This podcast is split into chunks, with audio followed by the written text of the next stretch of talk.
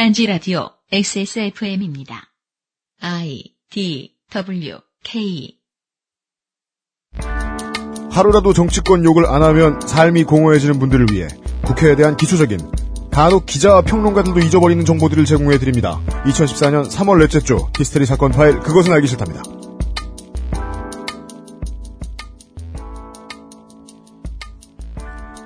시작한 거예요. 전 세계에 계신 내가 이런 말 해야 시작인 줄 알지. 예.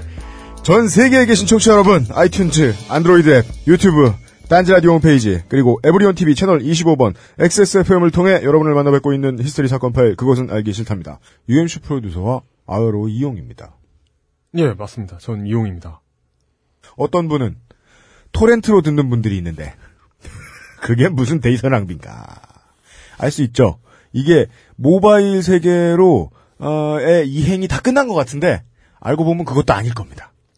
아직도 DC가 있고, 일베가 있고, 아직도 데스크탑은 건재한 모양입니다. 토렌트로 어렵게 방송을 구해 듣고 계신 여러분.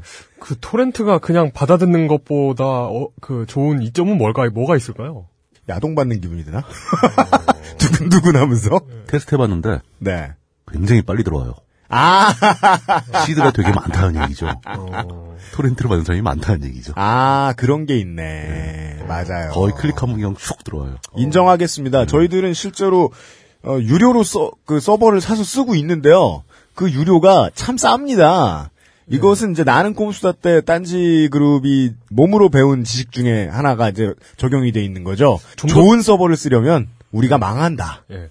딴지 종편의 가장 큰 문제는 이 피드로 받는 가장 빨리 받아보시는 분들이 음. 상당히 늦게 다운받게 되시는 거잖아요. 네, 그렇죠. 그렇죠. 네. 예. 아, 토렌트는, 아, 많이 걸리나 보군요. 네. 네. 아, AV보다 강한, 그것은 알기 싫답니다. 지난주에는 K리그 클래식 개막했어요. 어, 예, 물론입니다. 그 그보다 며칠 앞서서 아시아 챔피언스 리그도 개막했습니다. 그렇습니다. 3월 8일에 개막전이 있던 걸로 저는 알고 있습니다. 네, 맞아요. 3월 8일에 이 K리그 클래식 개막전이 있었고, 어, FC 서울은 홈 경기를 했습니다. 상암 경기장에서. 네. 서울이 패배했던 그날, 레전드, 예, 아디 선수의 은퇴식이 아. 있었습니다. 이미 이제 코치로 부임받아서 어, 예. 일을 하고 계신 걸로 알고 있고 네. 76년생 용띠시랍니다. 기록을 이렇게 슥 훑어보면 K리그 역사상 최고의 중앙 수비수 중에 한 분이신 것 같은데 음, 예. 브라질, 중국, 한국의 클럽에서 에, 리그와 FA 대회에서 우승을 11번 기록하고 아, 진짜요? 그렇습니다. 준우승 4번. 어. 우리나라에서의 뭐 가장 돋보이는 개인 기록은 K리그 베스트 11 5번. 음. 예. 어, 이게 우리나라에서는 그 외국인 선수가 이러는 거 정말 정말 쉽지가 않거든요. 네, 외국인 선수 중에 유일하게 200경기 이상 K리그 클래식을 출전한 선수라고 하지요. 예. 그날 은퇴식을 할때 예. 동영상 메시지가 이 음. 전광판 한복판에 나왔습니다. 알려진 FC 서울의 동료들이 지금은 서울에 없는 뭐 음. 대안, 예, 이청용, 기성용, 기대슈 감독 어. 이런 사람들의 영상 메시지도 나왔어요. 그냥 동영상만 보고 있으면 상당히 감동적이었습니다. 네. 근데 저는 지난 36년간 이상하다고 생각한 적이 있었습니다. 뭔가요? 언론과 방송국에 그 분야를 다루는 대부분의 사람들이 네. 아디 선수의 이름을 모릅니다. 우리 팀의 넥센 히어로즈의 투수 에, 앤드류 벤 헤켄 선수의 성을 헤켄이라고 부르는 해설가가 있어요. 해켄? 성이 벤 헤켄인데 헤켄이라고 부르는 해설가가 있어요. 예, 예. 다른 나라 사람 얘기해 볼까요? 네. 어, 프랑스 출신의 우리 방송에도 몇 번 나오셨던 어, 최고의 갬블러 베르트랑 그로스펠리의 성을 알고 있는 사람이 별로 없었습니다. 게임 해설가 중에. 그러네. 심지어 NC 다이노스의 작년에 3명의 용병은 등에 네. 성이 아닌 이름을 붙이고 플레이를 했습니다. 아, 진짜요? 애덤 윌크와 찰리 슈렉과 에릭 해커입니다. 근데 성, 윌크, 슈렉, 해커는 기억나지 않습니다. 음. 사람들은 애덤, 찰리, 에릭이라고 불렀죠. 네. 궁금증은 이거예요. 족보를 이렇게 소중하게 여기는 나라에서 음. 창씨 개명 얘기하면 부르르 떠는 나라에서 네. 왜 외국인들의 가문과 성이 하나도 안 소중할까요? 음. 늘 궁금했는데 왜 아무도 질문을 안 하죠? 그런 생각 안 해봤어요? 음, K리그 같은 경우는 네. 브라질 선수들이 많잖아요. 네. 근데 그 찾아보니까 아디의 이름은 아지우성 두스 산토스인데 맞습니다. 아주송 두스 산토스입니다. 예, 근데 그 브라질 선수들 같은 경우는 이름이 굉장히 긴, 이거 그 굉장히 긴 경우가 많아요. 네. 그래서 일부러 그러니까 자기 자기 나라에서도 자기 친구의 본 이름을 모르는 경우가 많거든요. 네. 그래서 뭐뭐 그 펠레라고 부른다거나 그냥 아니면 그냥 호나우지뉴라고 부른다거나 네. 이런 식으로 부르는 경우가 많아서 네. 또 브라질 선수들이 많이 오기 때문에 한국에 음. 그래서 그들의 이름이 너무 길기 때문에 등록명을 따로 정하는 어, 문화가 있거든요. 네. 문화라고 해야 되나? 음, 습관이라고 해야 하나? 음. 그러니까 그런 게 영향을 줬을 것 같긴 하네요. 언제나 아무도 안 얘기할 때 얘기하면 여론도 안 되고 뭐 어, 성격 더러운 새끼라고 욕을 먹기 쉽습니다. 네. 하지만 이 원칙만은 분명할 것 같습니다. 내 성과 내 가문이 이렇게 중요한 문화를 가진 나라의 사람들이 이렇게 구는 것은 결국 쌍스러운 문화로 남을 것이다라고 저는 확신합니다. 뒤집어서 볼까요?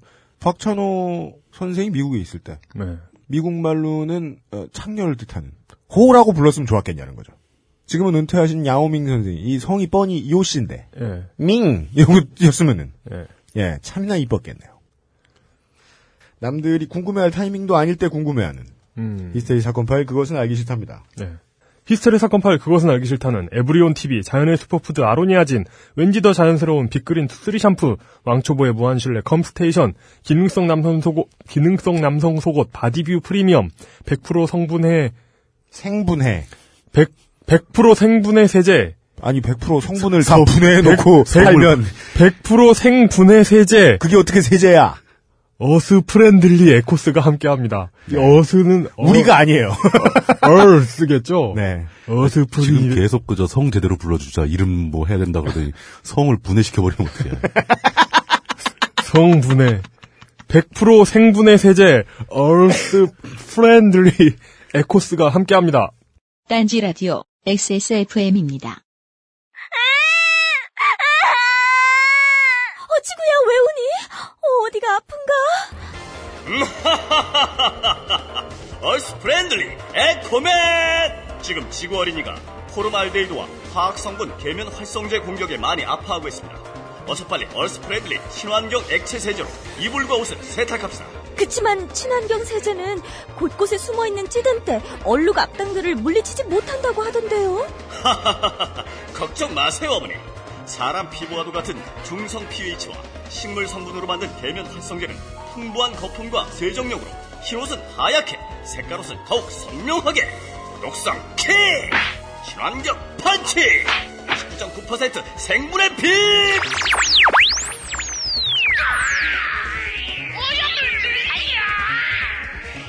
에코맨 덕분에 우리 지구가 다시 건강해졌어요. 이제 지구를 위해 Earth Friendly 설거지 하시다가 부르셔도 달려옵니다 Earth Friendly 에코맨 자세한 사항은 딴지마켓에서 확인하세요. 영혼과, 더딴지 16호가 나왔습니다. 네. 영혼과 깡패 사이를 지 꼴리는 대로 왕복 운동하는 러시아 남자 푸틴에 대한 파토 논설 의원의 고찰, 교황청 알바 물뚝심송의 프란치스코 교황을 향한 애타는 흠모, 애 같아요. 허핑턴 포스트 코리아에 대한 춘심에 비해 궁시렁, 미국 자동차 산업의 왕자가 될 뻔했으나 기득권 자본의 희생양이 되고만 스케치북의 프레스톤 T 터커 이야기, 계속되는 강도하의 존슨, 윤필의 육두소녀까지, 어, 네. 제, 제 얘기는 빠졌네요. 아 이용 원고 있어요? 네, 제가, 그, 제 원고가 어떤 얘기를 들었냐면, 예. 어, 이런, 이런 반응이 있었습니다. 칭찬? 예. 개인적 베스트 글은 아웨로의 글이다. 주제 자체도 평소 내가 원하던 것이고, 어쨌든, 뭐, 여- 여차저차 이런 칭찬이 있고요. 네. 그알싫의 이용과 더딴지의 아르, 아웨로어는 마치 두 개의 독립된 인격 같다.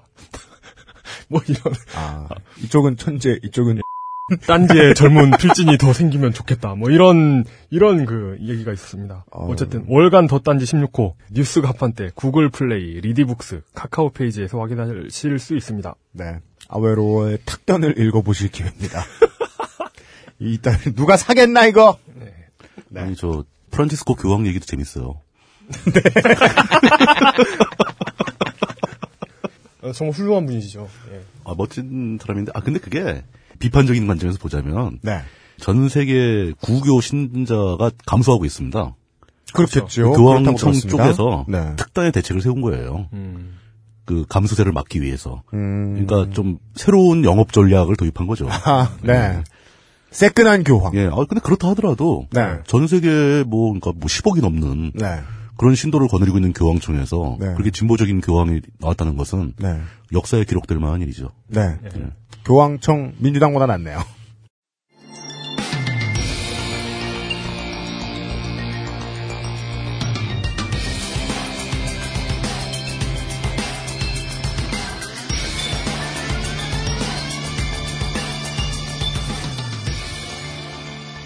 그것은 알기 싫다 일부. 시사 해설. 그렇게는 알기 싫다. 그런 얘기를 주워 들었습니다. 이 선거 때가 되니까 여러 가지 시장이 좀 침체가 된다고요. 그 중에 하나가 연예인들 시장. 어. 특히나 이번 봄 축제 및 OT 시즌, 축제 및 세터 시즌은 대학교에 이제 대학교가 연예인들한테 돈 푸는 시즌이죠 이때가. 네. 근데 이번엔 참 힘들답니다. 왜- 첫 번째 변수는 이제 부산해대 참사 아, 예, 예. 때문에 이제 세터가 속속 취소가 됐고 네. 그리고 또 하나의 더 큰 비중의 변수는 육사 지방선거입니다. 음. 선거철이 되면 축제 잘 안 한다 그러더라고요 신기하게. 왜일까요? 어차피 투표도 잘 안 하는 세대인데. 음. 네. 아, 그게 부담스러운 거죠. 음. 선관위에서 감시를 해야 됩니다. 어, 아, 그런 축제가 있으면요. 5개 집회 같은 게 열렸을 때 네. 후보자들이 참석하는지 안 하는지 이런 여부를 다 체크를 해야 되기 때문에 네. 선관위가 와서 간섭을 하면 아예 하기가 싫어지죠 축제 자체가 사람이 일단 5개에 많이 모이면 네. 후보자들 입장에서는 그거 그거만큼 좋은 자리가 없잖아요. 그렇군요. 음. 그 사람들은 어떻게든 거기서 얼굴 한번 비추려고 노력을 하게 되고 네. 그럼 선거법 위반이 많이 발생하게 되죠. 지난 15일 날 예. 인천에 축구를 보러 갔거든요. 근데 안상수 씨인가? 인천의 안상수. 예, 그분이 사진을 찍고 계시더라고요. 음. 인천 그 관객석 쪽에서. 음, 음, 음. 뭐 그런 뭐 그러고 그런, 있죠. 그런 거죠. 실제로 선거운동 기간에 돌입하게 되면은 뭐 동문회 뭐 이런 이런 종류의 집회를 못 하게 돼 있습니다. 네. 선거법상. 아. 가의 행사 자체가 안 되는 거죠 공식적으로. 대한민국 같은 자본주의 국가에서 사람의 움직임은 곧 돈이기 때문에 5개에서 행사들이 좀 마비가 되면서 어딘가에 다른 데 돈이 몰리게 돼 있습니다. 음. 그 중에 대표적인 곳이 시사 프로그램 하는 곳이죠. 대목이 다가오고 있습니다. 5월이 오면 그 엉성한 결과물이나마 들으실 수 있을 텐데 그 전에 정치의 시즌이니만큼 우리가 가진 가장 어, 널널한 자산 시간과 물뚝. 그렇습니다. 어디서나 언제든 1588에 물뚝물뚝. 예. 정치 시즌을 맞아 예, 물뚝심송 정치부장님의 강의를 들어봅니다. 외울 필요 없는 물뚝심송의 물뚝심송. 아, 저 솔직히 요번 주제 있지 않습니까? 네. 이런 게 준비하기 제일 힘들어요. 엄청 빡세셨던 네. 것 같습니다. 음, 예. 내용은 되게 재미가 없는데 네. 하는 쪽에서는 엄청 힘듭니다. 이게 뭐 오, 만 가지 법전을 다 뒤져봐야 되고 네. 뭐 국회 홈페이지는 너무 많이 들어가서 아예 막 그냥 앞 글자 한 개만 쳐도 국회 홈페이지가 뜨고 어, 기억.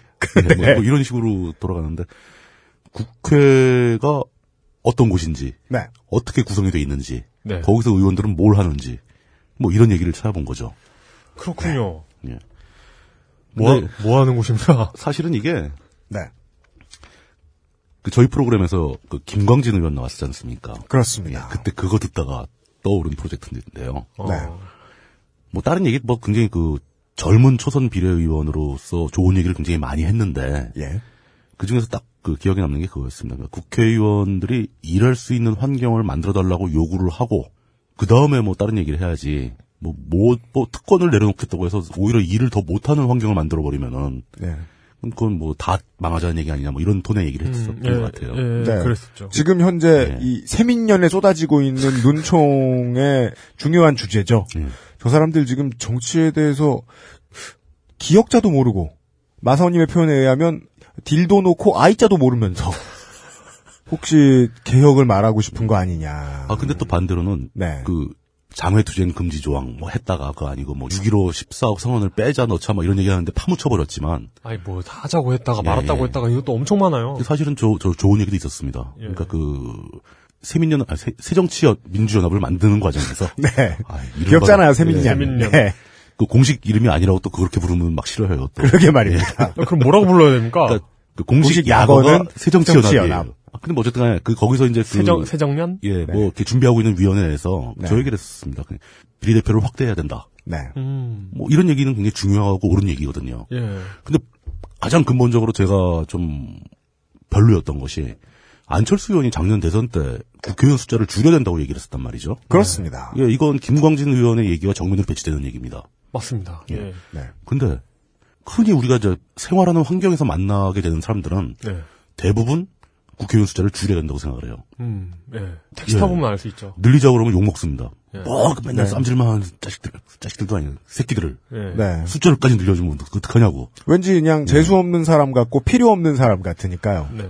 그 국회의원 숫자가 과연 많은지 적은지 이런 것도 한번 생각을 해봐야 될 것 같고 네. 그냥 국회의원들 월급은 적절한 건지 많이 주는 건지 적게 주는 건지 네. 또 국회의원들은 뭐 보좌관은 뭐 8명 9명씩 막 쓸 수 있다는데 네. 그걸 왜 이렇게 많이 해주는지 네.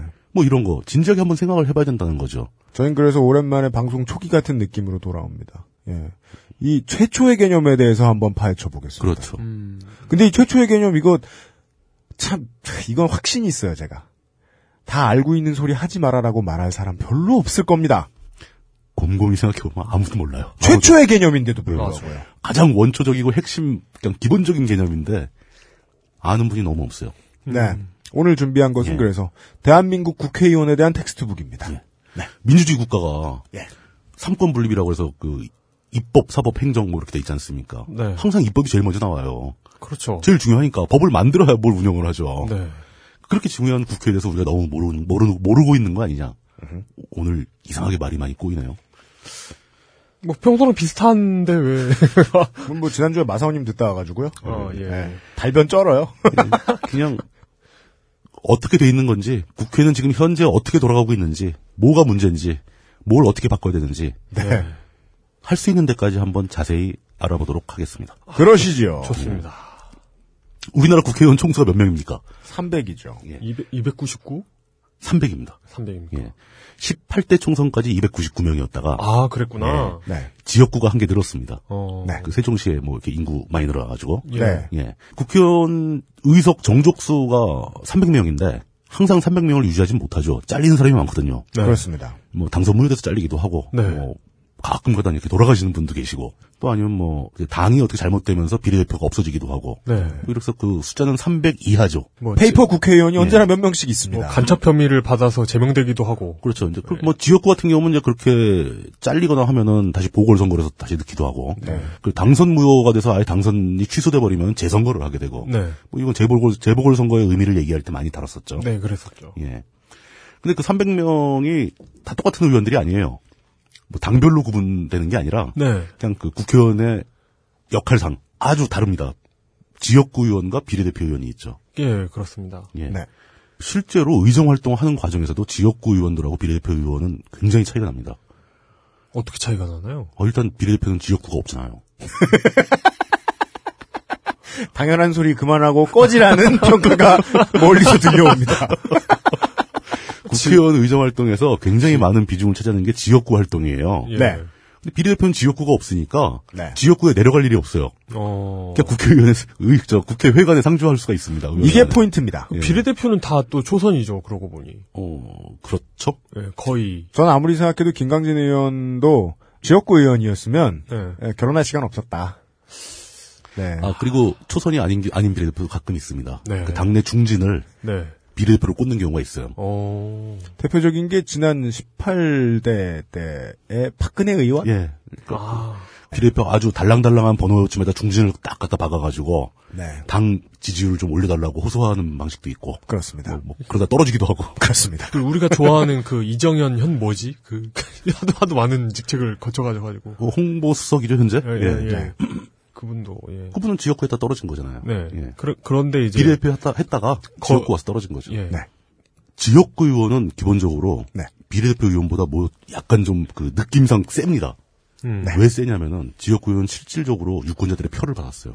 그 의원들이 얘기할 때 보면 그 나 나 몇만 표 받은 사람이야 뭐, 뭐 이런 얘기가 나옵니다. 그렇습니다. 그것도 그 당선 비율 있죠. 네. 뭐한 51% 얻어서 겨우겨우 당선된 사람하고 네. 한70% 얻은 사람하고 네. 무게감이 틀려요. 그렇죠. 네. 예. 그 근데 그 진짜 그 선출직이라는 거 유권자들의 선택을 직접 받았다는 거. 선거 유세하고 뭐 저를 국회로 보내십시오 막 이래가지고 네. 사람들이 투표를 하고 그걸 당선됐다는 게 네. 네. 굉장한 무게감과 권위를 주는 그런 측면이 있습니다. 음. 네. 근데 비례대표는 그런 게 없잖아요. 네. 네, 쉬운 공식입니다. 예. 실제로 뭔가 좀 있어 보이는 정치인이고 저 사람 이름을 어딘가에서 많이 듣는 것 같고 유명해 보인다 하는 정치인들은 지역구에서 표를 엄청나게 받습니다. 박지원 의원, 뭐 노회찬 의원 사람들 사람들. 생각해 보면요. 예. 주성영? 맞아. 네. 그러니까 그 의병을 모아서 외적을 한 5만 명쯤 쓰러뜨리고 온 장군과 그런 거죠. 이렇게 방금 육사 졸업하고 음. 이제 소위 달고 내려왔는데 장군직에 들어간 뭐 근데 이제 이 정도 구분까지만 해도 상식적으로 어지간히 다 알고 있습니다, 사람들이. 네. 그럼 과연 비례대표를 어떻게 뽑는가? 뭐 이런, 네. 이런 얘기로 가면 점점 이제 슬슬슬 상식에서 멀어지기 시작하죠. 그렇습니다. 비례대표 제도가 우리나라에 처음 도입된 건 1963년이었어요. 그전엔 없었습니다. 그전엔 비례대표라는 개념 어. 자체가 없었어요. 예. 인간이 달에 착륙하기 전이네요. 그전이죠. 예. 63년이라면은 5.16 구데타를 일으킨, 일으킨 박정희가 그 정권을, 정권을 잡고 네. 처음에 총선을 했을 때죠. 네. 그때 비례대표라는 개념을 도입을 했는데 사실 이게 박정희가 우리나라 정치를 근대화시킨 공로가 있습니다.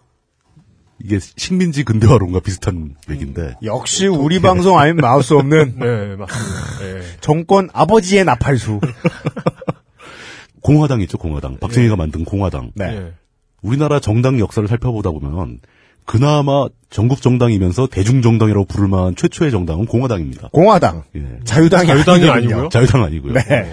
자유당까지만 해도 이게 무슨 정객들의 동호회 같은 느낌이었어요. 전, 전국 조직도 없고 어. 근데 공화당은 전국 조직을 쫙 갖춥니다. 어. 그때는 이제 63년도에는 전체 국회 의석수의 4분의 1을 비례대표에 할당을 하죠. 4분의 3은 지역구고 음. 그 25%의 의석을 지역구 의원들이 각 지역에서 이제 그 결과가 나올 거 아닙니까? 네. 거기서 그 지역구 의원들이 득표해온 그 득표율을 기준으로 이 맞습니다. 4분의 1의 의석을 배분해주는 음. 그러니까 진짜 제대로 된 비례대표를 했었어요. 어, 아, 네. 아, 예, 예. 지금과 살짝만 다르죠. 살짝 다르죠. 그 지금은 정당 투표를 하실 수, 할수 있는데 유권자가. 이, 이 전 룰하고 되게 비슷하네요. 이, 이번, 저, 지금, 현재, 현행 룰의 전 룰. 네. 어, 2000년대 하던 룰, 예, 2000, 예. 2001년도에 없어진 룰하고 비슷한데, 예. 그거 설명을 드릴게요. 군사 정권이 처음 들어서, 네. 이때는 나름대로 의욕이 넘치면서 뭔가 제대로 된 국가 시스템을 만들어 보고자 했던 그런 기세가 있었어요. 네. 근데 이렇게 비례대표를 만들어 놓고, 그걸 하- 하다 보니까 그냥 재미가 없잖아요. 그래서 바로 자기가 또 없애버립니다. 네. 왜 재미없었는지는 우리가 절대 알 수 없습니다. 그 73년도 유신이 이제 유신 시대에 접어들면서 73년도에 비례표 제도를 아예 없애버리고 그 유명한 그 유정회를 만드는데 네. 그 유정회는 유신정우회의 준말입니다. 유신정회. 예, 유신정우회가 일종의 정당이었어요. 네. 음. 그 일반인들이 아, 친, 친, 친박연대 느낌의 뭐 그런 거였나요? 어 친박연대라고 보기도 힘들고 네. 네. 예, 일종의 준 정당이고 원내 교섭단체 역할을 하는 단체예요. 네. 근데 유정회의 그 멤버들 구성원을 어떻게 뽑냐면은 네. 그 통일주체 국민회의에서 선출을 하는데 그렇습니다. 그 사람들이 뭐 후보로 누가 저 지원을 하면 거기서 선거해서 이 사람이 뭐 당선되고 이런 게 아니라 네. 대통령이 추천을 해요. 추천한 사람들의 찬반 투표를 합니다. 그렇습니다. 근데 반대 먹고 떨어진 사람이 거의 없어요. 네. 얼마나 싫었을까요? 만약에 반대 먹고 떨어졌으면. 이렇게 되면은 그냥 대통령이 임명하는 거죠 유정회 멤버를. 그렇습니다. 근데 유정회가 예. 국회 의석수의 3분의 1을 차지합니다. 네. 멋지죠. 어. 그러니까 공화당 말고 네. 유정회라는 조직이 있어요. 일단 3분의 1은 박 대통령이 임명하는 거예요, 박정희가. 어, 이거 무슨 그 왕당파 뭐 이런 예. 느낌이네요. 예. 네. 그리고 이제 그 나머지 3분의 2를 가지고 공화당과 기타 야당들이 나눠 먹는 겁니다. 어. 네. 그러면 그냥 기본적으로 뭐 헌법도 바꿀 수 있고 뭐 모든 걸 다 의결할 수 있는 정족수가 됩니다. 네. 근데 그래도 좀 미안했던지 유정회는 일반 의원들에 비해서 네. 임기가 반이었어요. 유정회는 오래 시켜놓으면 좀 막 다른만 먹 다른만 먹을까봐 네. 자꾸 자꾸 바꾸는 거죠. 네. 아, 그리고 이게 그 테이블 순환이 돼야 예. 마- 많은 고객을 수용할 수 있잖아요. 챙겨줄 사람이 많으니까. 예, 예. 그래서 네. 당시에는 의원의 임기가 6년이었는데 네. 그 유정회는 3년. 네. 어. 이명박 대통령이 되게 많이 하고 싶었을 거예요, 아마. 음. 그러니까 이명박의 가장 큰 고민이었잖아요. 이 많은 아기들에게 언제 지렁이를 다 물어다 주나. 네. 네. 아, 힘들었죠 아주. 그. 네. 언제 다 이 빼먹은 거 다시 갚아주나. 그러니까. 예. 그리고 나서 이제 박정희가 암살당하고 네. 전두환 정권이 들었죠. 네. 그 81년도 총선에 다시 비례대표 제도가 부활합니다. 네. 그 유정회는 너무 민- 민망했던 거죠. 이 사람들 보기에도. 네. 근데 이제 그때는 이제 주로 비례대표보다는 전국구라는 얘기를 많이 썼는데 그 오랫동안 썼죠. 예, 전국구는 지역구에 상대되는 개념이죠. 네. 어, 이 사람은 자기 지역구가 없고 전국을 하나의 선거구로 본다. 어, 81년도 선거에서는 가장 큰 차이가 이제 지금은 선거구 하나에서 국회의원을 한 명씩 뽑잖아요. 네. 그 소선거구제라고 돼 있는데 당시에는 선거구 하나에서 두 명 뭐 이렇게 뽑습니다. 그 중선거구제가 됩니다. 네. 그 차이가 있었고 그때 지역구에서 184명의 의원을 뽑고 전국구 의원을 92명을 뽑습니다. 그래가지고 전 전체 의석수가 276석이었어요. 지금하고 쪽수 차이 크게 안 나죠. 크게 안 나는데 비례대표 비율이 좀 높죠 지금보다. 네. 오히려 비례대표 비율이 더 줄었습니다 지금 현재는. 네, 이 맞습니다. 전두환 시절에 비해서. 이게 아이러니하게 그때가 조금 더 민주주의예요. 크게 웃긴? 아니요 시스템 보면 진짜 그래요. 지금 왜냐하면 중선거구제가 됐어요 그때는. 중선거구제 했고 비례대표 비율도 높았고. 지금 중선거구제 가장 열심히 외치는 데가 어딥니까? 정의당이잖아요. 맞아. 그러고 보면 조선시대 때 이미 우리나라는 근대화가 된 거다. 제도적으로. 근데 신식이 긴. 예. 그때 중선거구제 덕분에 크게 흥한 게 네. 바로 그 85년도 그 유명한 212 총선 신민당 돌풍 아닙니까? 아, 물, 맞습니다. 물뚱님이 항상 예. 추억하시고 나는. 제가 그때 정치 덕후가 된 계기. 고딩이실 때. 예. 예. 그 그때 그 신민당이 대거 국회에 진입할 수 있었던 게 바로 그 시스템 덕분이었다는 거죠. 맞습니다. 음. 그 전두환 입장에서 보면 어떻게 보면 허를 찔린 거죠. 아이고, 이런. 제도를 잘못 잘못 만들었어 이렇게 되는 거죠. 네. 사표 심리가 확실하게 줄어들지요. 그렇죠. 중선거구제는. 예, 예. 그래서 야당에게 질것 같아도 찍어줍니다. 예. 왜냐면 질 것 같지도 않거든요. 예. 근데 문제는 당시 비례대표 제도가 의석 할당도 많이 해주고 좋았는데 네. 굉장히 괴이한 것이 네. 비례대표인데 비율대로 주는 게 아니에요. 무려 92명의 비례대표 의석이 있지 않습니까? 이거를 지역구 선거에서 단한 석이라도 1등을 먹은 당, 네. 그 당한테 3분의 2를 줘요. 네.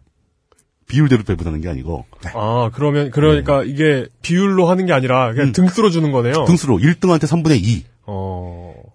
뭐 이렇게 가면 한 60석 넘는 걸 1등한테 몰아주니까 요즘 이런 제도는 가장 이제 열심히 도입하고 있는 공기업은 한국 마사회일 겁니다, 아마. 예.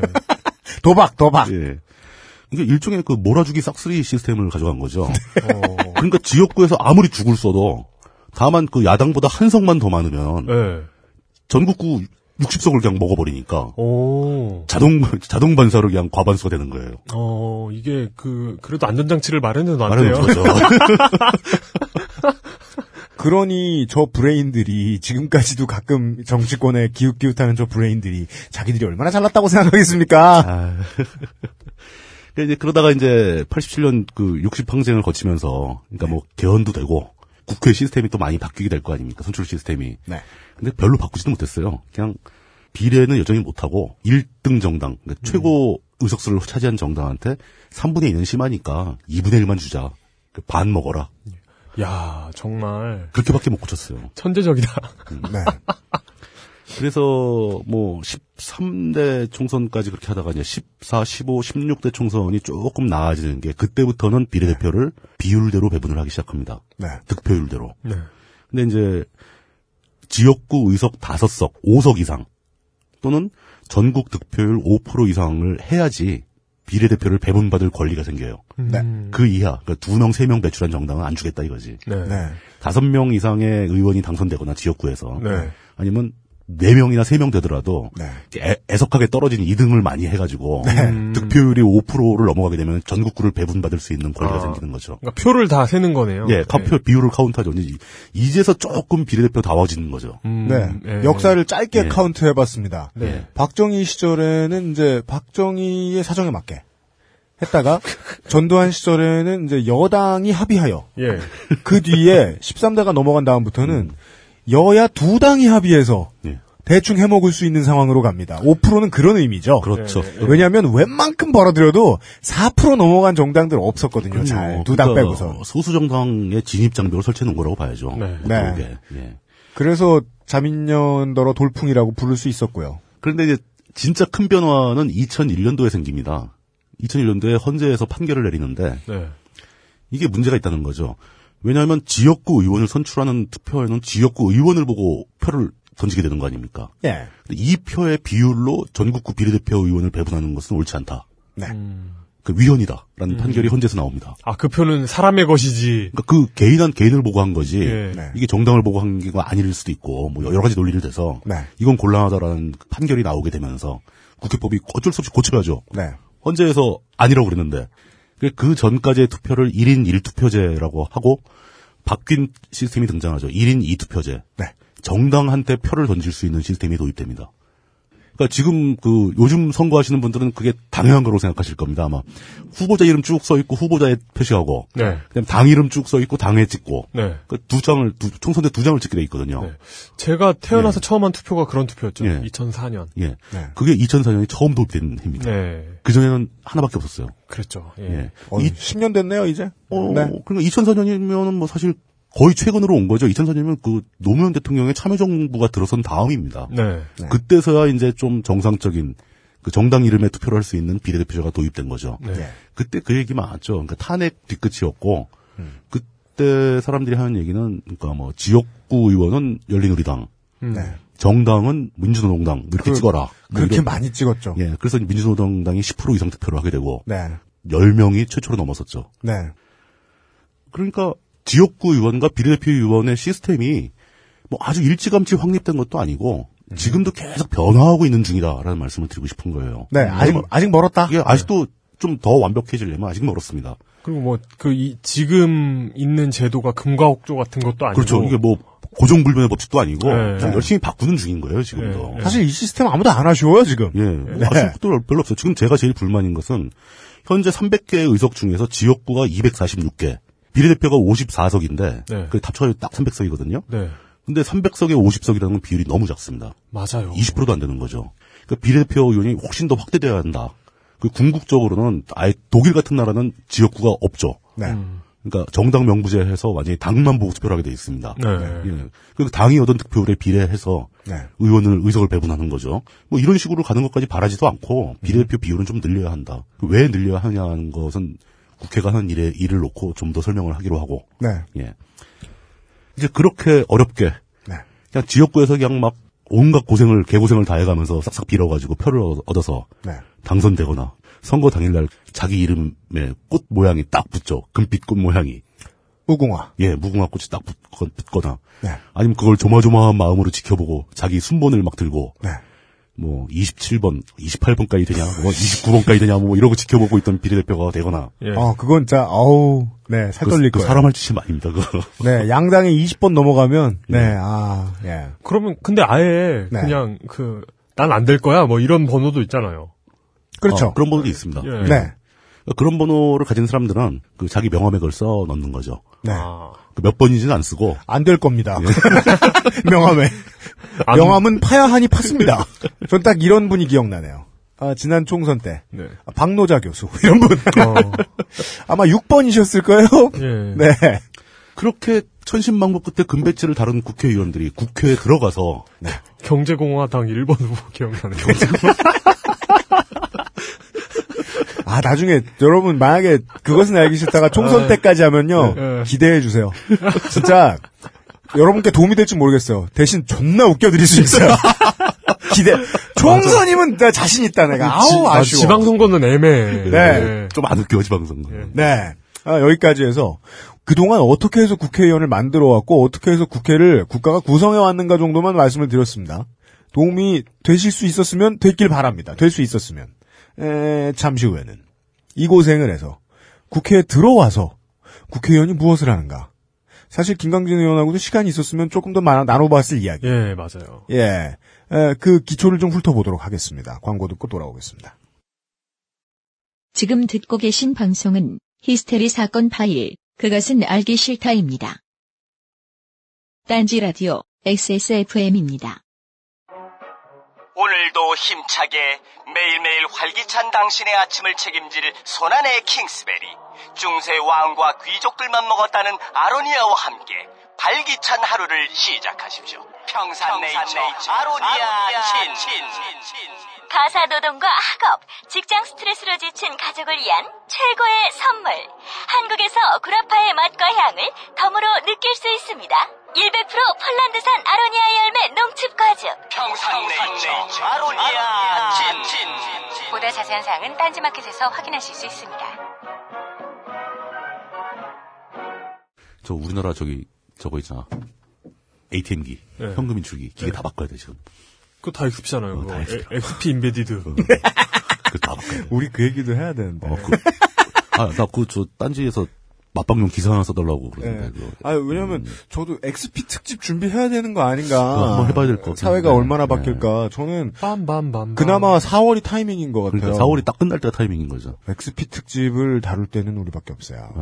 그러니까 그거 한번 해봅시다. 그러니까 옛날에 그 신일연대기 팬들을 다시 한번 불러 모아보지 뭐. 싫은데. 돌아왔습니다. 예. 네. 아, 국회의원이 됩니다. 신이 납니다. 어 신나죠. 굉장히 신나죠. 인생이 달라지죠. 신이 납니다. 안, 안 신날 수가 있나요? 국회의원 특권 중에서 네. 가장 인상적으로 남은 게 네. 결혼정보회사 있죠. 부모님이 국회의원이면 네. 무조건 1등급입니다. 전직 국회의원이. 따라, 따라 서, 전직이면 한 등급 내려가겠죠. 따라서 우리는 김광진 의원의 등급이 얼마나 높았는가를 예측할 수 있습니다. 인생 역전. 아직 사투리도 못 고치신 양반이. 본인이 국회의원이다. 이러면 뭐 제로 등급 정도 되겠죠. 네. 예. 어, 물론 저는 뒷이야기를 듣기를 되게 이상한 놈한테 소개받은 여자분이라고 알고 있지만 그뭐 성원님은 좋은 분으로 예, 예, 예. 얘기를 들었습니다. 예. 네, 어, 훌륭하신 분 같더군요. 대충 정리하고 국회의원이 돼서 신나고 그 다음에 좀 신나다 말고 무슨 일을 해야 하는가에 대한 이야기를 들어보겠습니다. 가슴에 금빛 배지를 달고 이것은 아이언맨 같은 상황이 아닙니다. 한가운데 poka 보이는데 그게 핵융합과 관련된 건 아니에요. 예. 근데 좀 비슷합니다. 예. 빠지면 아무것도 못해요. 사람이 그 척추의 각도가 달라지더라고요.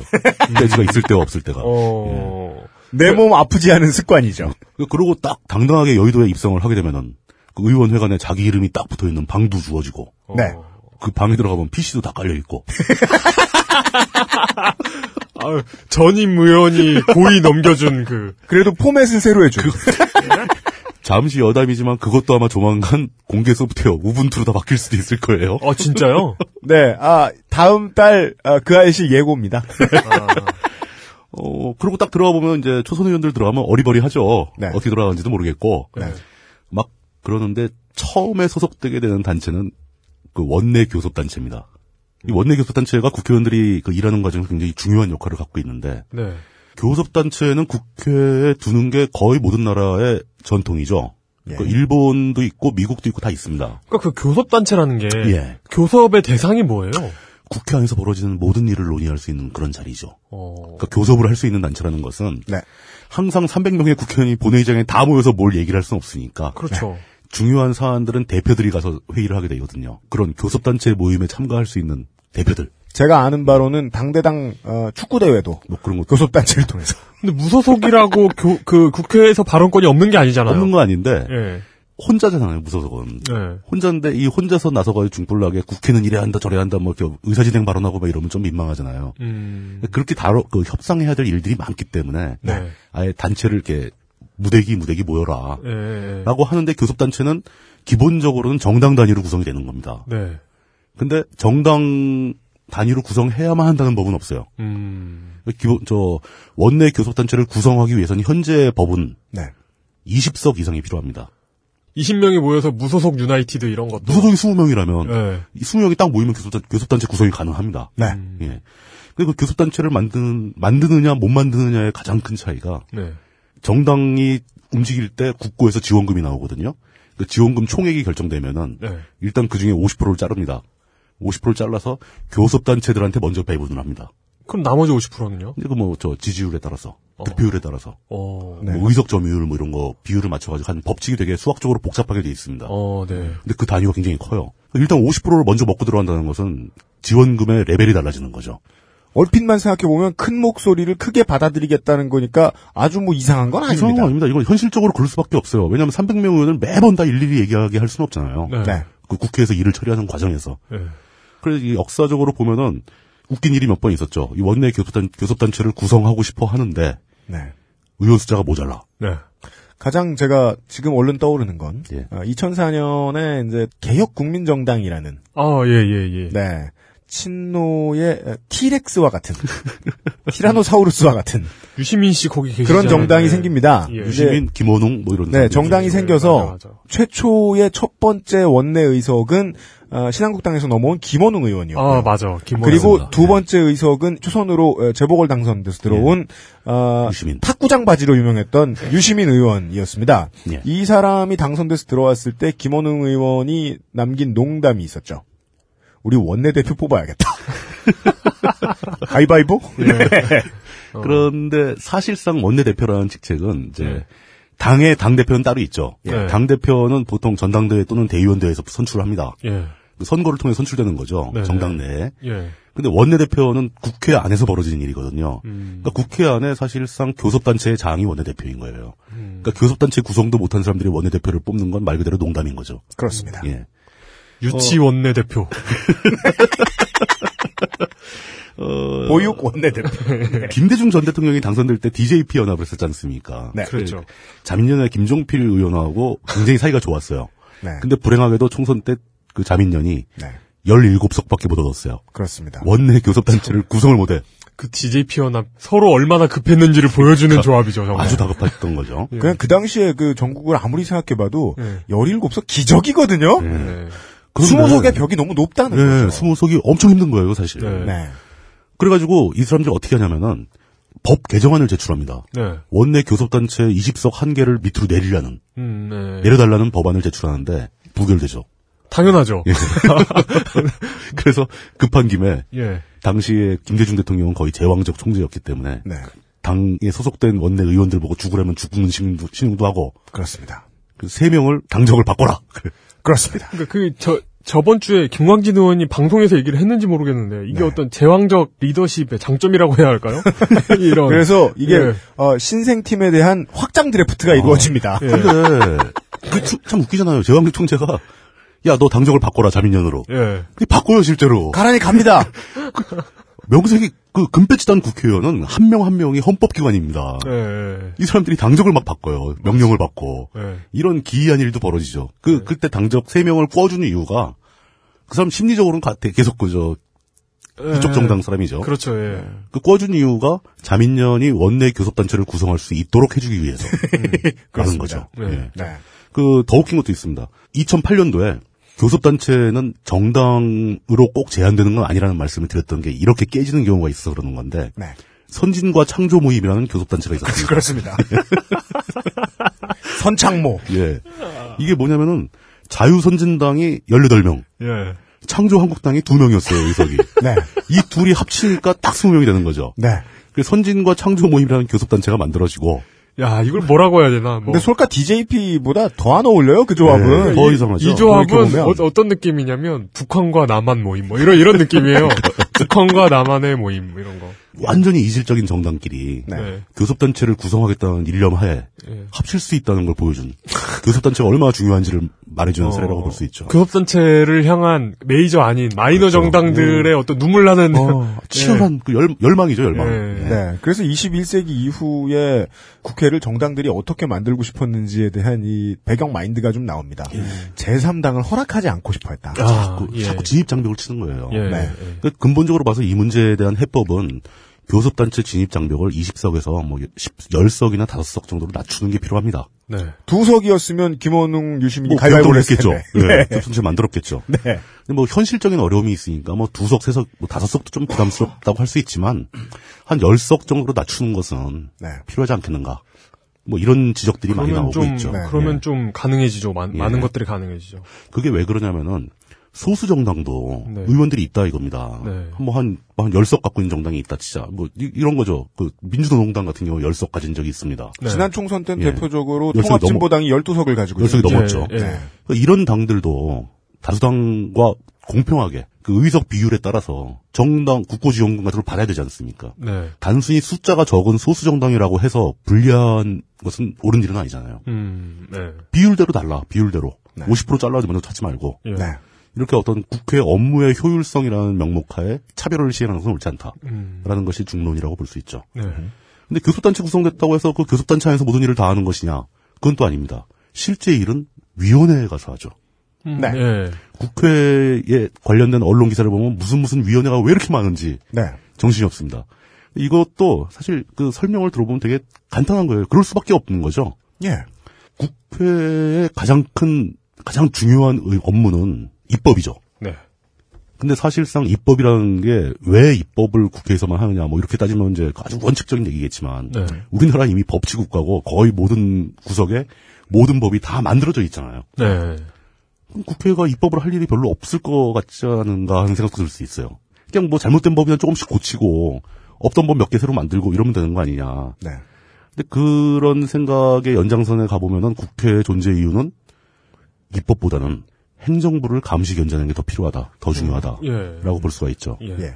그 법도 마찬가지입니다. 법이 결국은 행정부가 국- 나라 살림을 하기 위해서 막 이런저런 활동을 하는 거를 규정하기 위해서 만드는 게 법이잖아요. 입법도 행정부를 감시하는 절차입니다. 그렇죠. 네. 그 행정부한테 야 니들 이런 네 맘대로 하지 말고 이러이러한 법을 만들어 줄 테니까 요 법에 따라서 해라.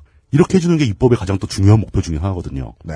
그러니까 국회의 위원회 구성은 다분히 행정부의 구분과 유사하게 갑니다. 네. 음. 안 그러면 정부가 예. 정부입니까? 조정이지. 그렇죠. 네.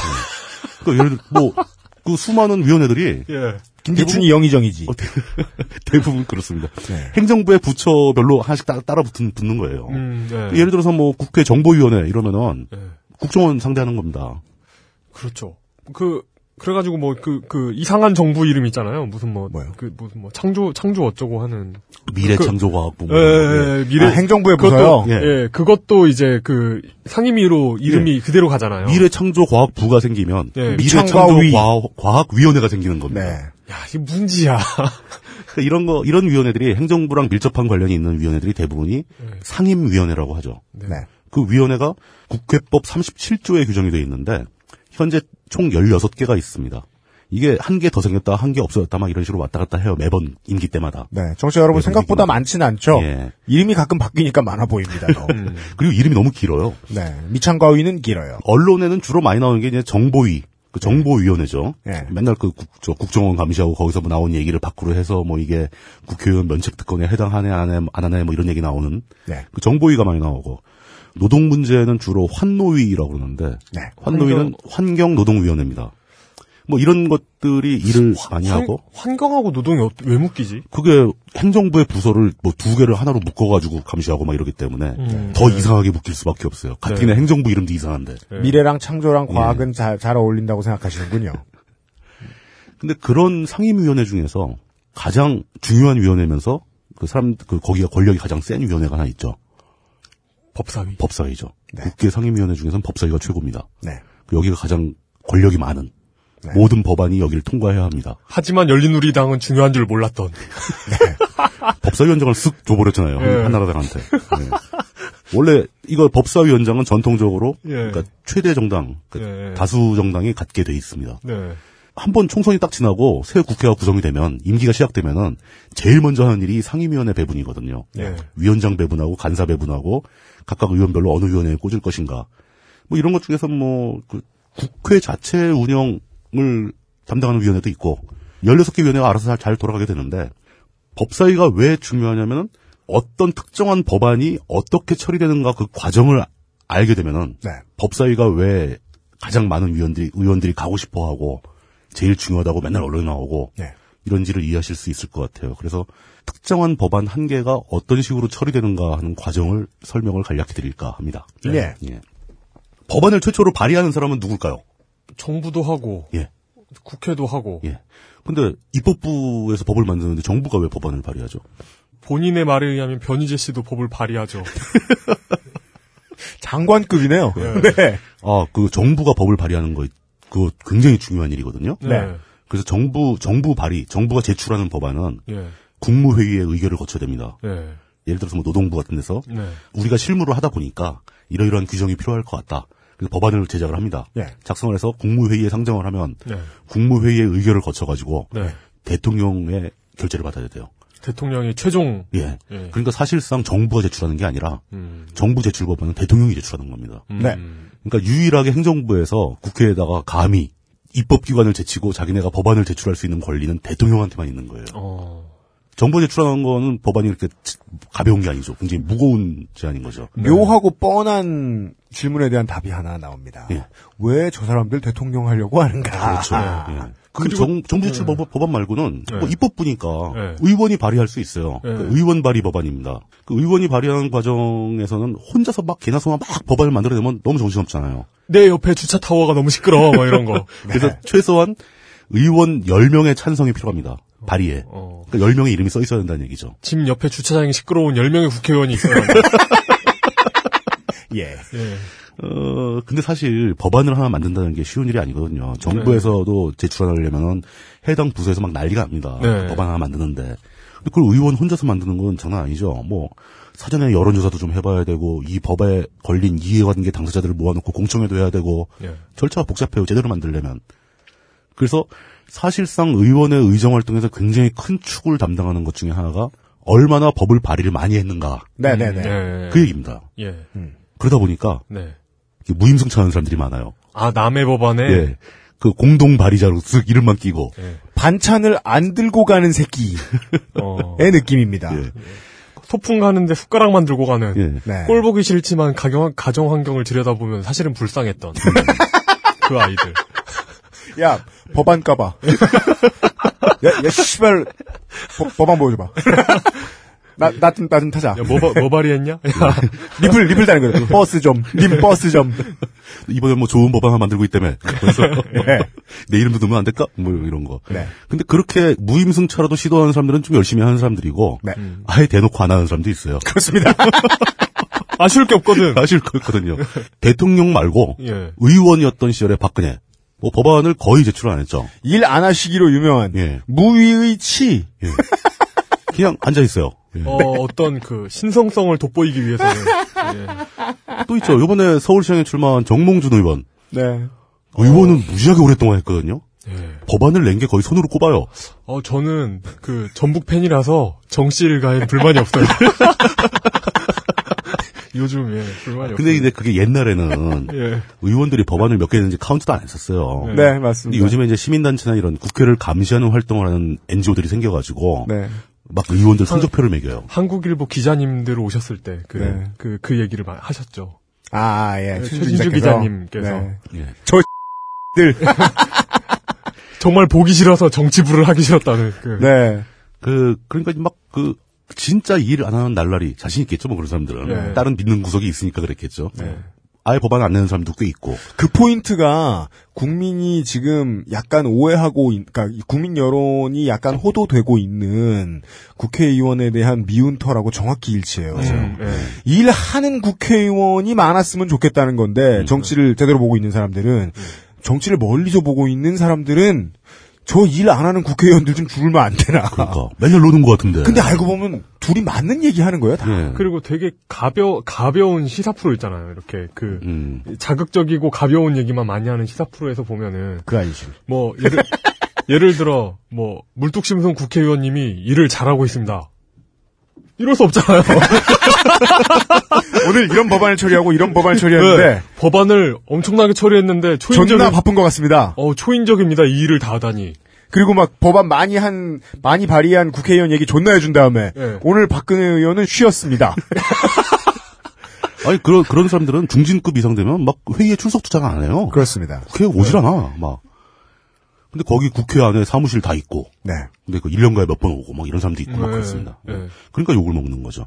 그러니까 이런 식으로 국회의원도 진짜 천양지차입니다. 죽어라고 일해가지고 막 법안을 막 무수히 내는 사람도 있고. 네. 그냥 맨날 남이 내는 법안에 그냥 이름만 껴서 따라다니는 사람도 있고. 네. 아예 쌩까고 안 내는 사람도 있고. 네. 다양한 거죠. 18대 국회 통계, 그러니까 전번 국회 통계에 의하면 4년간 의원 발의 법안이 총 12,220건이 제출됩니다. 어유. 네. 어마어마한 거죠. 이거 300, 숫자를 300명이. 예, 300명. 300명이 할 일이 아니에요. 네. 예, 그, 그 거기서 이제 300명 중에 노는 사람 다 빼고 무임승차하는 사람 빼면 사실 몇 명이 다 한 거예요, 이게. 어. 네.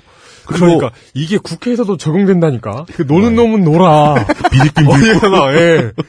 네. 어느 집단에나 있는 겁니다. 아, 예비역 병장 여러분, 여러분들 그 예초할 때 보시던 그대로입니다. 네, 국회는. 그리고 정부 제출 법안이 그 18대 국회 내내 국 회 중대야. 네. 예. 정부 제출 법안이 그 18대 국회 4년간 1693건이 제출이 됩니다. 어유. 네. 예. 정부에서도 무지하게 제출하는 거죠. 네. 이게 다 통과가 되느냐? 거의 통과가 안 됩니다. 네. 다 폐기되거나 부결되거나, 그러니까 아 법안이 하나 제출되면은 네. 가결되면 법으로서 살아나는 거고, 음. 부결되면 버려지는 거고, 이 표결도 못 가는 것도 많아요. 네. 음. 그러니까 폐기 처리되는 것도 있고, 네. 본인이 처리하는 것도 있습니다. 어. 뭐 정부가 처리하는 것도 있고, 의원이 처리하는 것도 있어요. 옆집 주차장에 이사를 갔다거나.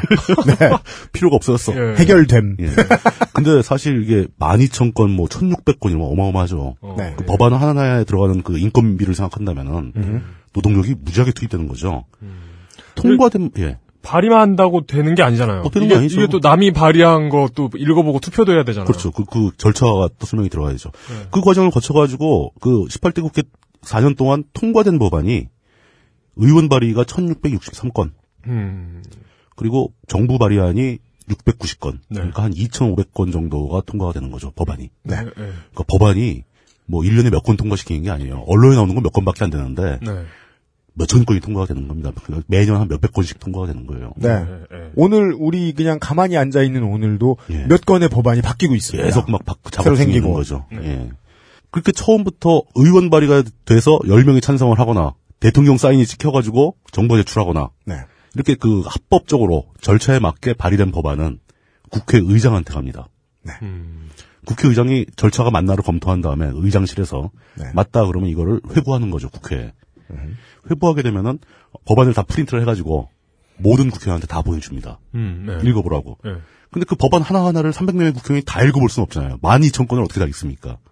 그리고 그게 적지도 않잖아요. 그게 야- 양이 작 양이 법안. 하나하나가 양이 이렇게 뭐 한두 페이지도 아니잖아요. 이게 뭐. 이게 예. 지금 지금 우리가 살고 있는 시대에 우리 조상님들이 이렇게 그 우리 조상님들의 그 유산이 굉장히 큰 도움을 주는 경우가 있는데요. 뭐죠? 그게 보따리 같아요. 그 서양 서양 애들은 상자를 쓰잖아요. 보자기. 예, 예. 이렇게 천으로 이렇게 예, 묶어가지고 예, 보자기. 예, 예. 그래서 그 보따리 싸는 게 맞아요. 굉장히 네. 편리하고 그 보따리가 법안 하나잖아요. 네. 그또 법안에는 이제 그 기타 관련 자료들이 이만큼 첨부가 돼야 되니까. 예. 네. 왜이 법안을 만들었는지 뭐 이런 설명이 붙어야 되니까. 네. 그렇습니다. 그러니까 그렇게 국회의장을 통과해서 회부가 되면은 예. 그러니까 그 최초로 이 법안을 받게 되는 쪽은 그게 바로 상임위원회가 받게 되는 겁니다. 음. 이 법안은 어느 상임위원회에 가야 된다라는 걸 분류를 하는 거죠. 네. 그 상임위원회에서 논의가 되기 시작하는데 상임위원회를 통과하게 되면은 예. 그 다음에 법사위로 갑니다. 모든 상임위원회를 통과한 모든 법안은 다 법사위에 다 모여요. 네. 거기가 일빠따입니다. 아주 법사위는 그러니까 일이 폭주하는 거죠. 네. 네. 근데 법사위에서 하는 일은 뭐냐면은 상임위원회는 그 법의 취지를 가지고 토론을 하죠. 네. 이 법이 과연 우리 사회에 필요한 거냐, 네. 반대하는 사람은 어떠냐, 손해 보는 사람은 없냐, 뭐 이런 걸 다 따지는데 사- 법제사법위원회 법사위에서는 이 법이 법리학적으로 맞냐, 법학적으로 봤을 때 네. 다른 법과 충돌하지 않는가, 네. 문구가 어디 잘못된 거 없는가, 예. 뭐 애매하지 않은가. 네. 이 법을 만들 때도 규칙이 있잖아요. 예. 근데 상임위원회 소속 의원들은 법을 잘 모르거든요. 특이하게도 의원들이 법 전문가는 아니에요. 어떻게 압니까? 네. 입- 입법기관인데 법을 잘 모른다는 게 좀 역설적일 수 역설적이지만 있는 전 어떤 면에서는 굉장히 당연한 겁니다. 실제로는 그래야 됩니다. 예, 예. 법을 아는 사람들만 국회에 모여 있다? 그러면 법을 아는 사람들 좋아하는 법만 넣겠죠? 그렇죠. 국회의원은 항상 그 저걸 생각해야 됩니다. 국회의원은 전문가가 아니에요. 국회의원의 가장 큰 임무는 네. 뭐 어떤 분야의 특정 분야의 전문가가 되는 게 아니라 네. 지역구 의원 같으면 자기 지역구 유권자들을 대표하는 겁니다. 네. 그러니까 국회의원들은 일반 유권자들과 동일한 사람이어야 돼요. 이 사람들의 입장을 이해하는 사람이어야 된다는 거죠. 네. 원칙적으로 그래야 됩니다. 그렇죠. 그러니까 설계도를 가져가면 그러니까 공, 공장인 거죠. 네. 그러니까 설계도를 이렇게 만들어 주세요 가져가면 음. 이거 이건 그, 그 기술적으로 안 그렇죠. 되고 뭐 이런 걸 네. 해가지고 법적인 문장이 아니야. 뭐 이렇게 문장 묻혀주고 막 이런 그래가지고 거죠. 제품으로 만들어 주는 데가 법사위라는 거잖아요. 그렇죠. 원칙적으로 이렇게 만들면 그냥 행정 처리만 하는 것 같은데 예. 실제로는 가위 들고 있는 곳입니다. 그렇죠. 제일 큰 가위. 그 법사위를 통과했다. 네. 근데 그렇게 되면 여기서 한 단계를 옵션이 하나 더 있는데 이 법이 되게 중요한 법 같으면은 네. 전원위원회에 회부합니다. 전원위원회는 본회의 가기 전에 음. 이 법은 특정 상임위원회를 거쳐 왔지만 네. 굉장히 의미가 크고 중요한 법안이기 때문에 모든 의원들이 다 모여서 한번 얘기를 해야 된다. 네. 라고 가, 그 옵션이 달려 있어요. 요거는 이제 사- 제적 4분의 1 이상이 찬성 요구하게 되면 전원위원회에 회부되기도 합니다. 음. 네. 어떤 법은 아 이건 별로 중요한 거 아니니까 바로 본회의로 가자. 네. 그래서 그 전원위원회를 거치거나 혹은 안 거치거나 해서 본회의에 들어가는 거죠. 숫자를 계산해 주십시오. 예. 75명을 가지고 있는 당이 할 수 있는 일입니다. 그렇죠. 전원위원회 회부하자라고 요구할 수 있는 법, 네. 중요한 법안이 있죠. 4분의 1. 예. 아까부터 의원의 쪽수가 되게 중요한 변수입니다. 네. 어, 다수결의 원칙에 의하면 쪽수가 제일 중요하죠. 뭐 10명 뭐 이제 그 제적 4분의 1 뭐 이런 얘기 나오기 시작했습니다. 그리고 본회의에 회부되면은 개별 안건 법안마다 다 투표를 합니다. 음, 예. 표결을 해야죠. 예. 이때 이제 그 원칙적으로 가결과 부결을 나누는 예. 기준은 주요 말해서 재과출 출과찬입니다. 제, 재과출, 제적 과반 출석에 예. 추- 출석 과반 찬성. 예. 네. 그 재과출 출과찬이 가장 흔히 쓰이는 기준입니다. 예. 이렇게 해서 가결이 됐다. 그럼 이 법안은 이제 슬슬 효력을 갖게 되는 거죠. 네. 가결된 법안은 어디로 갈까요? 경애하는 용도자. 정부로 갑니다. 정부. 네. 정부로 조, 조정으로 갑니다. 조- 조정으로. 그럼 대통령은 그 법안 국회에서 가결한 법안이 자기한테 오면은 15일 이내에 공표를 할 의무가 있어요. 네. 어, 의무, 의무입니까? 의무입니다. 어. 그러니까 공포를 하게 되면은 통과가 되는 거예요. 그 공포를 안 하고 개겨도 통과가 돼요. 그러니까 네. 대통령은 옵션이 뭐가 있냐면은 네. 여기서 대통령은 법안 발의권도 있는 거잖아요. 네. 대통령은 그 국회에서 가결한 법안에 대한 거부권도 있습니다. 음. 네. 어마어마한 권리죠. 네. 그 국회에서 재거출 출과천 기준으로 통과된 법안이 자기한테 왔을 때 네. 대통령이 읽어보고 이거 마음에 안 든다. 반의사가 있다. 거부를 해버- 해버릴 수가 있다는 거죠. 네. 근데 거부하면 법안이 폐기되냐? 아닙니다. 베토. 예? 베- 비토. 베- 비토. 베토. What? 라틴어 스타일로 발음은 베토가 맞죠? 예. 예, 근데 영어식으로 하니까 다 비토라고 베, 하죠. 베토. 이렇게. 근데 네. 저는 이게 진짜 우리나라 시스템이 이 원칙적으로 굉장히 멋지게 돼 있습니다. 대통령이 거부권을 행사했을 때 네. 법안이 그냥 폐기되는 게 아니고 네. 다시 국회로 가는 거예요. 다시 옵니다. 예. 그럼 대통령이 거부를 해? 우리가 입법기관이 만든 법안을 네. 기분 나쁘죠, 국회는. 네. 국회는 다시 한번 표결할 수가 있어요. 네. 그때는 그 재과출 출 3분의 2 찬입니다. 네. 어. 어. 중지를 더 모아와라. 그러니까 그 대통령이 거, 그렇죠. 중지를 더. 수많은 중지를 모아오면 그러니까 족가라는 사람이 많으면. 네. 예. 그러니까 대통령이 거부권을 행사했다는 것은 대통령이 강, 강력하게 반대하고 있다는 거고 대통령의 권위를 좀 인정을 해주는 거죠. 네. 다시 한번 표결을 할 때는 이거 원래 과반수 찬성을 받고 간 거 아닙니까? 네. 대통령이 거부했으니까 다시 오면은 아 이젠 과반수 찬성은 효력이 약하고 3분의 2가 찬성을 해야 된다. 네. 그 3분의 2 찬성하면 대통령이 거부한 법안도 통과가 됩니다. 음. 그럼 그때는 대통령 더 이상 거부할 수가 없어요. 어. 그러니까 한 번 딴지 걸 수 있는 힘 정도지. 네. 사실 이 시스템은 삼권 분립이 참 잘 맞춰져 있죠. 하지만 실질적으로는 대통령께서 거부권을 행사하시면 여당에서 아이고 각하께서 심기가 불편하신 것 같은데 이러면서 네. 아 근데 시- 예. 현실적으로는 그 이전에 예. 그 대통령이 거부권을 행사할 만한 법안이 대통령한테 가지도 않죠. 음. 그 전- 이전에 이미 정부 여당이 대통령하고 친한데 네. 네. 그런 법안이 통과되지도 않겠죠. 여당이 디펜스 했었어야 되는 거죠. 네. 예. 네. 아니 이게 통과될 때까지 여당 그 당 대표 뭐 하고 있었던 거야 이런 얘기 나오면서 이- 그렇게 되면 대통령이 비위가 심기가 불편해지니까 실제로 그 문장은 아마 각하께서 많이 사용하실 것 같습니다. 네. 네. 어, 이, 이, 법안- 이게 왜 예. 나한테 왔습니까? 이런. 지금 저한테 이 법안을 통과시켜 달라는 겁니까? 뭐 그냥, 수- 그냥 순진한 의도일 수도 있어요. 아니면- 진짜 이게 뭔지 모르겠다. 아니 아니면 아니면 진짜 이, 이게 왜 저한테 있습니까? 자, 자기 이런 줄 모르고 What is this? 예, 예. 아 물론 그럴 수도 있다는 거죠. 뭐 그렇다는 건 아닙니다. 가정입니다. 자, 그렇게 이 한 사이클이 이렇게 복잡하게 돌아가는데 네. 그런 법안이 4년간 12,000개가 제출, 만, 한, 14,000개가 제출, 제출되는 셈입니다. 네. 그러니까 법사위가 이, 론적으로는 예. 그냥 의뢰한 대로 만들어주는 공장인데 예. 이 공장이 갑질을 한다. 그렇죠. 갑질 많이 하죠. 예. 네. 권한이 있으니까. 그렇습니다. 자기네가 통과 안 시키면 아예 본회의에 못 가니까. 네. 네. 굉장한 권력을 갖고 있는 거죠. 그러면 요 법안 한 개 한 개가 제일 그 병목이 걸리는 데가 아마 본회의겠죠. 예. 물론 뭐 이쪽에서는 일들을 많이 하지만 본회에서는 이걸 표결을 다 해야 되니까. 네. 그렇게 그 법안을 수십 개, 수백 개씩만 한꺼번에 통과시키는 광경을 보면 일종의 장관입니다. 음. 우르르 모여 앉아서 버튼 눌러서 찬바, 찬성하고 찬성 몇 표니까 통과 땅땅땅 다음 네. 엄청난 속도로 막 통과를 시킵니다. 예. 네. 막 10개씩 묶어서 통과시키기도 합니다. 네. 대, 대법원도 비슷한 느낌이더라고요. 아, 그럼요. 예. 예. 두 가지죠. 그 상황에서 그 법을 뭐 처음 듣고 아 물론 처음 듣는 국회의원들 많이 있죠. 대부분이 처음 듣죠. 네. 근데 이제 모르거나 음.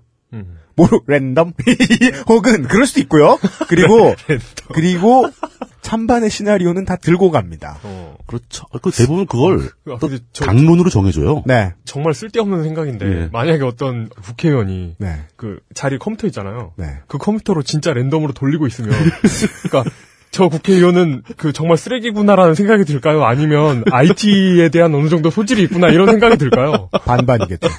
유능한 쓰레기구나. 어, 그게 그 컴퓨터랑 연결이 안 돼 있고 예. 버튼만 있어요. 아, 어, 예. 그렇기 때문에 어떤 오- 소프트웨어를 돌리긴 힘들 거예요. 아, 예. 아날로그식. 아니면 버튼을 막 이렇게 리포로 까고 있고 컴퓨터랑 컴퓨터랑 연결하고 있고 손을 따가지고 예. 그 USB 포트 연결한 다음에 테니스 라켓줄. 이거 한 번 더 아 이거 요즘 승인을 누를 순 없을까? 어, 요즘 세대가 그 이해할까요? 테니스 라켓 줄? 테니스 라켓 줄이 곧 돈이던 시절이 있었습니다. 젊은 청취자 여러분. 그게 권력이었어. 그걸 들고 있는. 네. 그 테니스 라켓 줄이 안 먹히는 동전 투입도 있어요. 신제품은. 저희는 어릴 때 범법을 했음을 밝힙니다. 솔직히 고백하자면 저는 그거 하다 한번 걸려본 적도 있습니다. 여기까지만 얘기해도 예. 지금 국회 입법 과정이 어마어마한 업무 부담을 주고 있다라는 네. 사실이 그냥 아주 그냥 쉽게 보기 숫자만 몇 개 봐도 네. 이해가. 갑니다. 네. 12,000개 법안 그 중에서 16,000개였던가요? 네. 그 법안을 4년으로 나눠봤자 1년에 수천 개 법안이 막 날아가는데 네. 그 법안을 실제로 제대로 하려면 다 읽어보고 다 표결하고 다 토론을 해야 되는 거죠. 네. 이러면 사람 죽죠. 못하죠. 집에 못 가죠. 예. 예. 혹은 예. 어, 상대적인 시간이 매우 많아야 될 겁니다.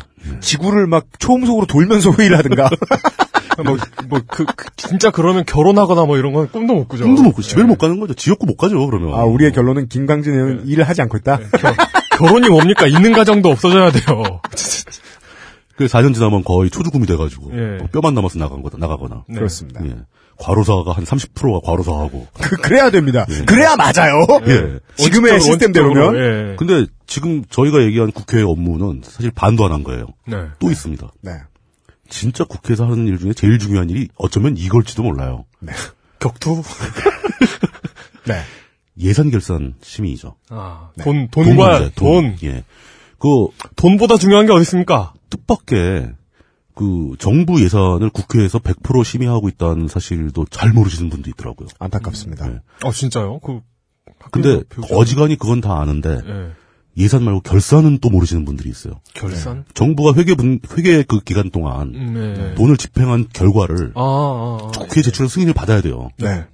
그러니까 예산만 예산 심의만 하는 게 아니라 예산 결산 심의를 다 해야 됩니다. 네. 결산 승인을 해줘야 됩니다. 그래야 쓴 돈이 잘 쓰였다고 인정받을 수 있는 겁니다. 그 우리가 심사해 준 대로 제대로 썼는가? 그래서 그러니까- 실제로는 그러니까 정부가 예. 쓴 돈을 영수증 처리해 주는 겁니다. 그렇지. 영수증 처리 다 하는 거죠. 예. 그래서 실제로는 국가의 1년 예산에다 곱하기 2를 해야 음. 국회가 다루는 돈이 나옵니다. 그렇죠. 네. 예. 그 예산 결산을 다루는 위원회가 있는데 예. 아까 앞에 나왔던 상임위원회하고는 다르게 네. 이쪽은 특별위원회예요. 예결위. 예산 결산 특별위원회입니다. 원래 예결 특위가 되는 거죠. 예, 예결 특위. 예, 줄여서. 네. 예결 특위가 원래 예산 결산 심의하는 게 연말 연초에 집중되지 않습니까? 그렇습니다. 근데 사실 그 회기 중간에도 뭐 추경도 심의해야 되고 예산 결산 심의할 일이 많거든요. 네. 그래서 예전에는 그걸 상설위원회로 안 하고 그 임시 그러니까 일이 있을 때만 모였다가 음. 없으면 헤어지는 걸 했었는데 최근에는 워낙 방대해지기 때문에 업무량이 네. 1년 내내 상설입니다. 예. 그러니까 1년 내내 예산 결산을 다 들여다보고 있는 거예요. 음. 근데 그게 네. 액수가 우리나라 그 살림살이 액수가 네. 이게 옛날 뭐 저 이승만 때 같이 이렇게 가난한 나라가 아니잖아요. 우리나라가 뭐 남수단이라거나 아니면 뭐 레소토 이런 뭐 나라라면 IT 뭐 이런 나라면 예, 예. 예. 바티칸. 어, 예산 결산 얘기 진행하기 전에 그 특별위원회 얘기 나왔으니까 잠깐만 짚고 넘어가면 이건 뭐 복잡하지 않습니다. 예산 결산 특별위원회가 제일 중요하고 또 상설 특별위원회가 하나 더 있습니다. 윤리위원회, 윤리위원회. 예, 윤리특별위원회. 그뭐 예조 같은 건가요?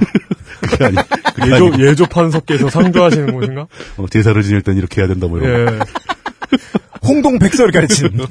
네. 근데 그게 아니고, 국회의원들이 뭐 잘못했을까? 네. 예. 무슨 말을 못하겠다. 예, 예송 결산위원회, 이런 거. 네. 네. 그죠. 국회의원이 뭐 잘못하면은 예. 심사에서 자르는 데 있잖아요. 자격심사비. 예. 뭐 예. 네. 예. 그 이석기 의원 뭐 어디에 회부된다 그게 바로 윤리위원회입니다. 예. 강용석 예. 씨. 네. 자격 심사하는 곳, 국회의원들 자격 심사하는 곳입니다. 나름대로 좀 무서운 곳이죠. 예. 네. 이제 그리고 비상설 특별위원회도 있는데 이거 이름만 들으면 뭐 하는 데인지 다 아실 거예요. 인사청문 특별위원회. 네. 음, 뭐 장관을 선임한다거나 네. 아니면 뭐 청문회가 열리게 될 때 그때 모여서 하는 거죠. 주로 부동산 투기 발견하는 곳이죠. 네, 뭐 그런 거죠. 예. 네. 그리고 뭐 온갖 잡다구리하는 일, 뭐 특별한 일 생기면 부- 수집되는 기타 특별위원회도 있습니다. 네. 이런 건 비상설이죠. 동아리 이름 같다.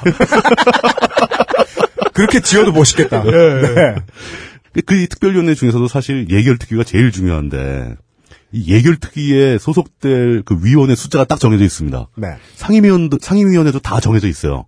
네. 그뭐 예를 들어서 정보위원회 같은 경우 12명으로 딱 고정돼 있습니다. 다른 위원회들은 합의에 의해서 바꿀 수 있게 돼 있지만 대부분 그 선이에요, 다. 음, 예. 예. 좀 많은 데 있고 좀 적은 데 있고 교육위원회가 좀 많고 뭐 이렇, 이렇습니다. 근데 이 예결 특위는 소속 위원회 숫자가 법에 50명으로 딱 정해져 있어요. 네. 음, 그 50명의 국회의원이 모여서 예결특위에 모여서 네. 예산 350조, 결산 350조를 1년 내에 다 심사를 해야 되는 거예요. 700조. 700조를. 네. 어. 50명이 네. 1년 동안. 네. 그러면은 대략 사업하는 사람들이 네. 뭐 자본 끌어올 때나 뭐 부, 저 은행 대출을 받을 때나 네. 이때 보통 흔히 하는 얘기가 1억 단위로 한 개, 두 개 이렇게 얘기를 합니다. 음, 중- 중소기업 하는 사람들이 그러죠. 네. 한 10억 대출 받으면 요번에 한 10개 정도 땡겼어 뭐 이렇게 얘기를 하죠. 그렇답니다. 예. 그 1억이 작은 돈은 아니잖아요. 네. 그 1억짜리 사업, 행정부가 추진하는 거 1억짜리 사업 되게 많습니다. 네. 뭐 5억, 뭐 3억 뭐 이런 사업들이 부지기수죠. 우리 딴지에도 이, 저, 정부 돈 떼다가, 이짓저짓 하시는 분들이 가끔 이제, 예, 발을 들이시곤 하시죠. 근데 이게 참 그, 이 예산이 책정됐다는 게, 예. 이게 이제 그 예산을 어떤, 무슨 대학 교수 몇 명이 포함된 어떤 집단이 받잖아요. 예. 그, 그 밑에 제일 말단까지. 예. 그러니까 그, 수백, 수십, 수백 명이 그걸로 이렇게 한, 한 몇 억만 있어도 그걸 그렇죠. 먹고 살잖아요. 그- 그 사람들이 막 이렇게 두꺼운 보고서를 제출하지 않습니까? 당신들 네. 예산 이만큼 봐서 이렇게 썼다. 예. 그게 다 모여서 국회로 다 들어오는 거예요. 그러니까 네. 그, 그게, 그, 그게 기껏해야 뭐, 뭐 2, 3억짜리 사업도 그렇게 되는데, 예. 그게 다 모여가지고 350조가 된 걸그 그렇죠. 50명이 다 하고 있는 거 아니에요? 예. 그 350조를 50, 50명이 보려면은 네. 1인당 7조를 봐야 됩니다. 1인당 14조를 봅니다. 결산까지 하면 14조를 보는 거죠. 네. 그러면 7조 같으면 이제 우리가 아까 얘기했대로 한 개, 두 개로 따지면 네. 7만 개예요, 7만 개. 1억짜리를 7만 개, 덩어리를 7만 개를 봐야 되는 거예요. 시간 별로 없습니다. 이거 1년 내내 본다고 말은 하지만 네. 사실 연말 연시 확 모이고 네. 이 예결특위 위원들도 국회의원이에요. 입법 활동 해야 돼. 자, 그러면 만약에 이 예산 심의하는 시간이 약 100일이라고 합시다. 100일 안, 채 안, 돼- 뭐 100일도 채 안 되지만 네. 하루에 하루에 700개씩 심, 심사를 해야 됩니다. 700억씩. 네. 100일 동안 꾸준히 계속 되게 좀 하루도 안 쉬고. 하루도 안 쉬고 매일매일 700개 예산을 검토를 해야 되는 거죠. 이거 오늘 내가 네. 빈혈기도 있고 소화도 잘 안 되는데 이 10개는 그냥 나 주면 안 되냐? 소화제 사게? 근데 어, 문제는 국회의원 연봉은 1억 4천입니다. 네. 1.4개예요. 네. 1억 4천 받는 사람이 매일 700억 개 예산을 심사하고 있는 거예요. 개수를 이 개라는 표현을 이 정치부장님이 갖다 대신 이유를 알겠네요. 음. 왜냐하면 아무리 이야기해도 1억 4천은 커 보이거든요 우리한테는. 1억 4천은 어마어마하게 크죠. 네. 1.4개를 근데 1.4개가 내 개평인 사람이 예. 7만 개를 다루고 있는 거. 7만 개를 다루면 음, 격리 직원한테 금고 다 맡긴 음, 한 사람한테. 그러니까 그 저 월급 80만 원 받는 사람한테 네. 한돈 돈한 100억 천억짜리 회사 경제를 다 맡긴 그런 상황이 되는 거죠. 네. 배, 배트맨이 집사한테 세경을 만 원씩 주는 뭐 그런 그러면 분명히 배트 모빌을 예. 뭐 디젤로 바꿔놓는다거나. 예. 뭐, 뭐, 뭐, 어, 어느, 어느 순간 옷이 무슨, 무슨 마로 바뀌어 있다거나, 뭐, 그럴, 그럴 수 있잖아요. 두루마기를. 예, 삼선 추리닝 같은 거 주고. 예. 배, 배트맨이 어느 날 각시탈이 되어 있다거나. 조- 종이죽으로 비춰 말린. 예. 어. 근데 그 일을 뭐 또 그런 것도 있습니다. 그, 그 그런 일들을 국회의원 혼자 다 하냐? 뭐 사람 많잖아. 뭐 밑에 거느린 사람들 많잖아. 뭐 이런 얘기가 나오죠. 네. 예. 그럼 국회의원 혼자서 다 하는 거 아니고 물론 그 보조하는 사람들이 있습니다. 네. 바로 보좌관들이죠. 네. 음, 아, 입법도 하고 예산 결산도 예산도 보고 결산도 보고 인사청문회도 해야 되고 또 그 수시로 뭐 이렇게 막 불러내가지고 무슨 광장에서 저 농성도 하잖아요 데모하고 네. 거기 또 참석해야죠 지역구 나가 또 해야지 네. 또 무슨 저 사람들 만나 술 먹어야지 그 지역구 의원들 그 자기 사무실에 예. 그7080 카페 같은 거 하나 해놓잖아요, 늘. 도- 동네 분들 모이, 동네 분들 모이시라고. 아니 정상적이라면 진짜 예. 제대로 일하면은 예. 진짜 집에 못 갑니다 진짜 네, 이게 지금 저희가 지금까지 한 사람의 일로 얼마나 많은가를 설명드렸기 때문에 한 사람의 일로 많은 것 같죠?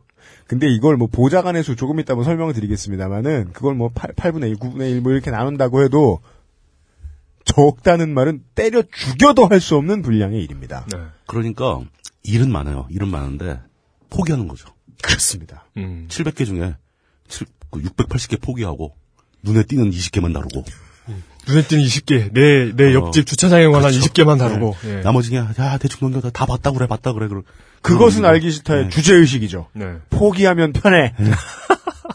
가장 편한 분이 대통령 하고 계시잖아요, 지금. 예. 국회의원들 300명한테 물어보면 다 그렇게 얘기합니다. 하자고들만 한도 끝도 없지. 아, 근데 그건, 그건, 근데 지금 이, 이 상황을 알고 보면 욕을 할 수가 없는 거잖아요, 욕을 할수 지금. 없는 거죠. 예. 사람이 할 수 있는 일, 한계가 그 일이 아니니까. 이건 브루스 올마이티한테 시키고 있는 예. 일이니까. 네. 그 브루스 올마이티가 모든 메일, 모든 소원을 다 체크해가지고 한 번에 들어주라고 시키는. 야훼. 네. 야, 그 그러면 예. 진짜 이걸 다 보고 있는 것보다 아까 말한 대로 네. 그 랜덤, 랜덤 그 짜고 있는 게 훨씬, 훨씬 효율적이겠다. 예산도 랜덤으로 심사하고 예. 이건 통과, 이건 삭감, 이건 통과, 이건 삭감. 예. 아쉽습니다. 다음 기회에 예. 그런 국회의원들의 일을 도와주라고 우리 국가는 네. 국회의원 1인당 9명까지 보좌관을 둘 수 있게 하고 있습니다. 음. 그런 국회의원 1인 뒤에 있는 에, 우텐클랜의 이야기를 잠시 후에 나눠보도록 하겠습니다. 딴지마켓 고객에게 드리는 혜성급 이벤트! 빅그린 홈페이지 투쓰리 샴푸 상품평에 응원 댓글을 남겨주시는 모든 분들께 빅그린 제품 3종 샘플을 무조건 보내드립니다. 와우! 당장 딴지마켓에서 자세한 이벤트 사항을 확인하세요. 딴지 라디오 XSFM입니다. 내일 다시 만나요.